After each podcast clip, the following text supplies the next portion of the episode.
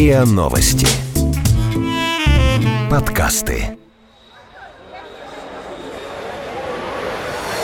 What, seriously? أنت تمزح ¿Yo? ¿Qué me estás contando? Macul? Are you serious? No, I don't believe it. Plaisante What's going on? Gender war? No way. И на СМИ. Иностранная пресса о том, что ее беспокоит в России. И на СМИ. Серьезно?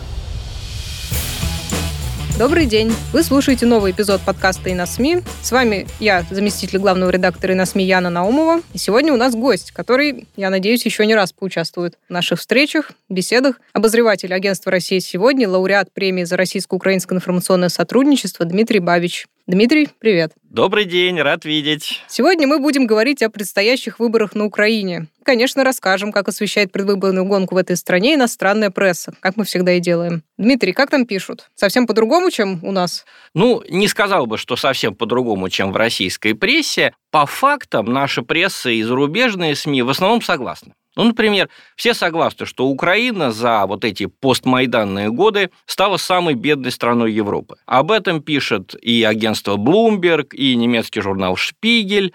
Все согласны также и российская пресса, и иностранная, что в стране процветает коррупция, все сообщают, что народ в этой коррупции обвиняют в первую очередь президента Порошенко.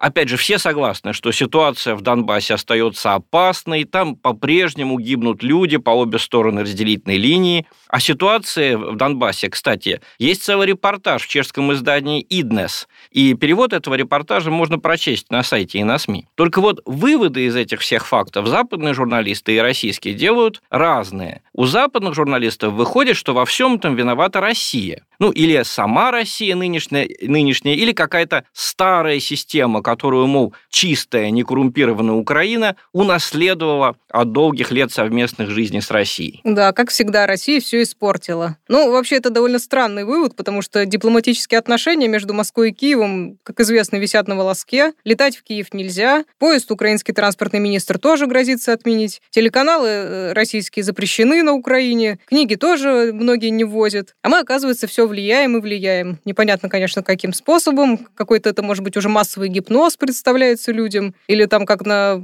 И, и все портим, самое да, главное. Главное, да, все портим. Все портим. Ну, я бы сказал, что западным журналистам и самим как-то, ну, вроде как неловко продавать вот эту версию своим читателям, что во всем виновата Россия. Списывать все нынешние беды на русских и на пережитки прошлого все сложнее. Но вот посмотри, как старается это сделать, например, корреспондент журнала «Шпигель» Кристиан Эш. Цитирую его репортаж. recherche. Пять лет назад был свергнут президент Виктор Янукович. Тогда была надежда, что с ним исчезнет и коррумпированная система. Но идущая предвыборная кампания показывает, старая система не побеждена. Действующий президент Порошенко за пять лет потерял кредит доверия. В 2014 году люди выбрали миллиардера Порошенко, чтобы остановить Россию, но он оказался нерешительным реформатором, политиком, который так и не перестал быть бизнесменом. Да, интересно, что же вот автор Шпигеля имеет в виду под этой невинной фразой «так и не перестал быть бизнесменом». Ну, думаю, тут нетрудно догадаться. Автор намекает, что Порошенко так и не перестал воровать. А, поскольку, как выражается агентство Bloomberg, в боксерской схватке под названием «Украинские выборы» перчатки давно сняты, а, Порошенко о нем пишут все, что угодно и за границей, и э, в самой Украине. Так, например, украинское издание «Главред» обвиняет так называемый клан Порошенко-Свинорчука в поставках в украинскую армию негодного военного оборудования. Издание «Главред» украинское при этом даже подозревает президента Порошенко в намерении бежать из страны в том случае, если он проиграет выборы.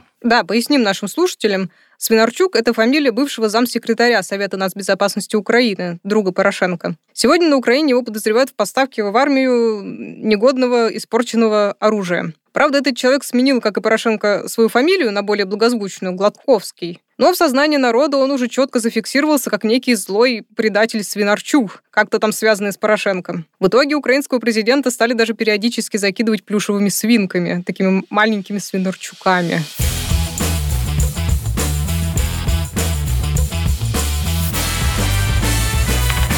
И на СМИ. Серьезно? Ну что ж, другой президент, Надежда Запада по имени Михаил Саакашвили, из-за обвинений в коррупции уже как-то вынужден был уехать из родной Грузии. Так что прецедент есть. И, может быть, украинское издание «Главред» не так уж неправо, когда пророчит Порошенко иммиграцию. Ну, в эмиграцию Петра Алексеевича могут и не отпустить. И не отпустят его, скорее всего, его собственные западные кураторы. Вот, например, что пишет о роли Порошенко на нынешних выборах американское издание «Политико». Цитирую. Путину нужен любой, лишь бы не Порошенко. Цель Путина – добиться поражения Порошенко.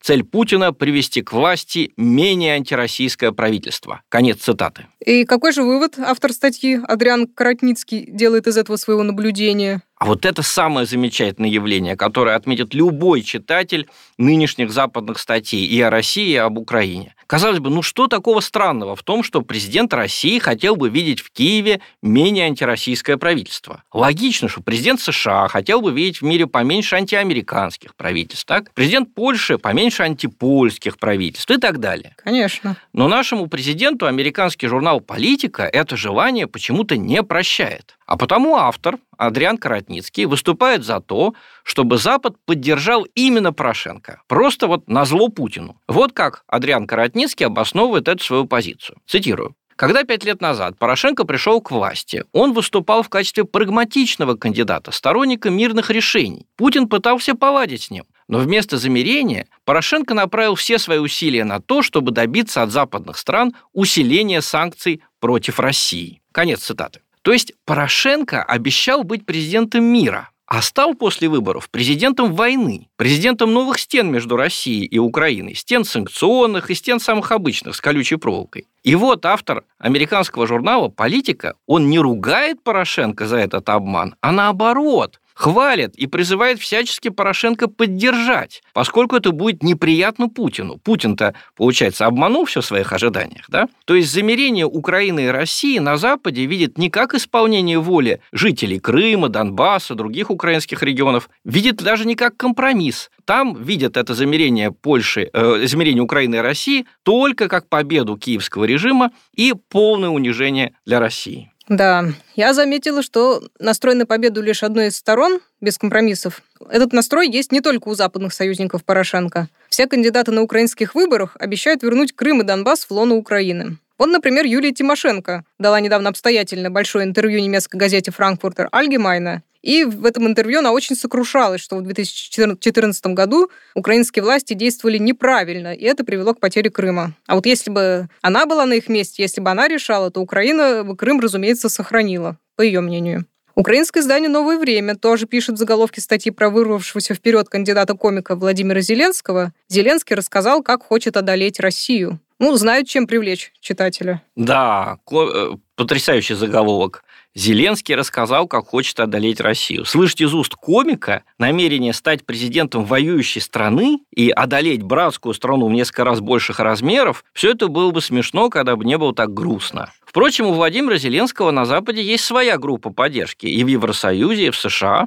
Так, например, основатель газеты «Ведомости», а ныне колумнист агентства Bloomberg Леонид Бершицкий, недавно съездил в Киев. И что он там обнаружил? Он обнаружил в предвыборной команде Зеленского двух бывших Э, бизнес-варягов, да, бизнес-варягов из правительств первых лет правления Порошенко. Оказывается, на Зеленского работают бывший литовский банкир Айварас Абрамавичус и бывший сотрудник международной инвестиционной компании McKinsey Company Александр Данилюк. Напомню, что оба они работали в правительстве. Да-да. А, один министром экономики, другой министром финансов. А, обоих их из бизнеса позвал Порошенко. Напомню, что это было сразу после Майдана, когда Порошенко звал из-за границы свою команду спецов-иностранцев. Литовец тогда стал министром экономики, грузин – министром здравоохранения, американка – министром финансов и так далее. Результаты, правда, получились плачевные. А, но, тем не менее, Понимаете, все это продолжалось несколько лет, хотя э, больные оставались на улице,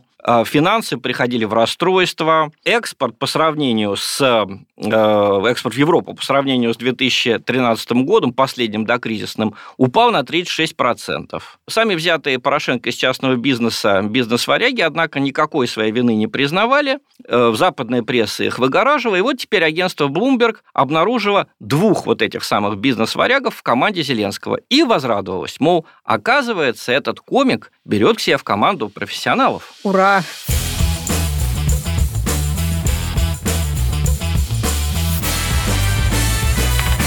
И на СМИ. Серьезно? Да, интересное наблюдение от Блумберга. Но вот я вижу у того же Блумберга еще один интересный заголовок. «Самая грязная гонка втягивает украинские выборы в опасную зону». Авторы статьи цитируют командира националистических батальонов Андрея Белецкого. Он говорит, что нынешняя предвыборная кампания самая грязная и постыдная за всю историю страны. Ну, авторы Блумберга не пишут об этом человеке, Андрея Белецком, подробно. Они лишь упоминают, что он возглавляет какую-то партию из ветеранов э, боевых действий в Донбассе. Они забывают упомянуть, что Белецкий, вообще-то, не только активный участник двух Майданов, но и командир печально известного неонацистского батальона «Азов». Идеолог превосходства белой расы, это все можно найти в интернете, да, со снимками, с документами. Он автор еще множества всяких злобностей и глупостей, и тем не менее, тем не менее, что интересно, когда такой человек, активный участник двух Майданов, через пять лет после Майдана говорит, что в его стране идет самая грязная в ее истории предвыборная кампания, тебе не кажется, что это приговор Майдану? Ведь пять лет прошло после изгнания вот этого плохого, коррумпированного Януковича, после полного разворота Украины на Запад. Ну и каков результат? Народу обещали демократию и процветание. Есть демократия? Нет, вместо нее самые грязные и постыдные выборы в истории страны. Это я цитирую Блумберг, да? Есть процветали? Нет. Вместо этого Украина стала самой бедной страной Европы. Это говорил и спецдокладчик ООН. Это же, опять же, можно прочесть и в том же Блумберге, и в немецком журнале «Шпигель». Да и не только там. На самом деле, очень многие западные СМИ, которые поначалу превозносили достижения Майдана, сейчас как-то немного вернулись с небес на землю. В общем, получается печальный итог у этих пяти лет после Майдана. Кстати, вот еще один немец, доктор Кристиан Випперфюрт, историк и политолог, тоже отмечает, что государственная власть на Украине неонацисты после Майдана живут в обоюдно выгодном симбиозе. Не самый радужный итог. Например, вот он приводит такой пример. Вадим Троян, который возглавляет э, киевскую полицию, был заместителем командира того же самого неонацистского батальона «Азов» в ранге полковника. Поэтому правые радикалы отчасти могут действовать вне рамок закона. И украинский министр внутренних дел Арсен Аваков, который считается вторым или третьим человеком в стране, тоже защищает этих вооруженных ультраправых. А начали ли вот, интересно, западные СМИ хотя бы осмыслять поведение своих правительств в те дни 2014 года, когда они открыто и активно поддержали переворот? Ну, нечто подобное, нечто подобное сомнению, да, прозвучало в статье на сайте польского журнала «Новая Европа Всходняя», что значит «Новая Восточная Европа». Статья вышла под таким заголовком «Зачем он вообще был, этот Майдан?» Честно говоря, когда я увидел этот заголовок, у меня мелькнула надежда. Ну, может быть, хоть в Польше поняли, может, хоть в Польше раскаются. Но нет, вот я читаю текст дальше. Эти выборы уникальны, поскольку среди кандидатов впервые не будет представителя пророссийского лагеря. А потом следующая фраза польского автора. Тем не менее, этим выборам еще далеко до европейских стандартов. Конец цитаты. То есть, представляешь, да, европейские стандарты – это когда все друг с другом согласны, все против России, пророссийского кандидата нет, людям, которые поддерживают Россию, голосовать не за кого. И в итоге никто особо и не спорит на серьезные темы, ни на российские, ни на антироссийские. Речь идет только о том, кто больше украл. Вот такая сейчас идет предвыборная кампания на Украине. Ну да, такое своего рода единство царит. Да. Ну, мы не будем терять надежду, будем считать, что прозвучал хотя бы правильный вопрос. Зачем он вообще был, этот Майдан? А когда общество начинает задавать вопросы, это вот первый шаг к изменению жизни. Не к переменам ради перемен или там ради желания понравиться богатому спонсору, а к переменам истинно благотворным. Тому, чтобы вглядеться в самого себя и решить, правильно ли я все делаю. Нужно ли мне это все? Не грешу ли я против здравого смысла и против памяти отцов и дедов? На этих правильных вопросах, думаю, самое время попрощаться со слушателями. Всего доброго, дорогие слушатели. В следующий раз обещаем вам рассказать о результатах этих выборов. А пока всего вам доброго. До свидания. Вы слушали эпизод подкаста «И на СМИ». Иностранная пресса о том, что ее беспокоит в России. Подписывайтесь на подкаст на сайте ria.ru, в приложениях подкаст с Web Store и Google Play. Комментируйте и делитесь с друзьями. И на СМИ. Серьезно?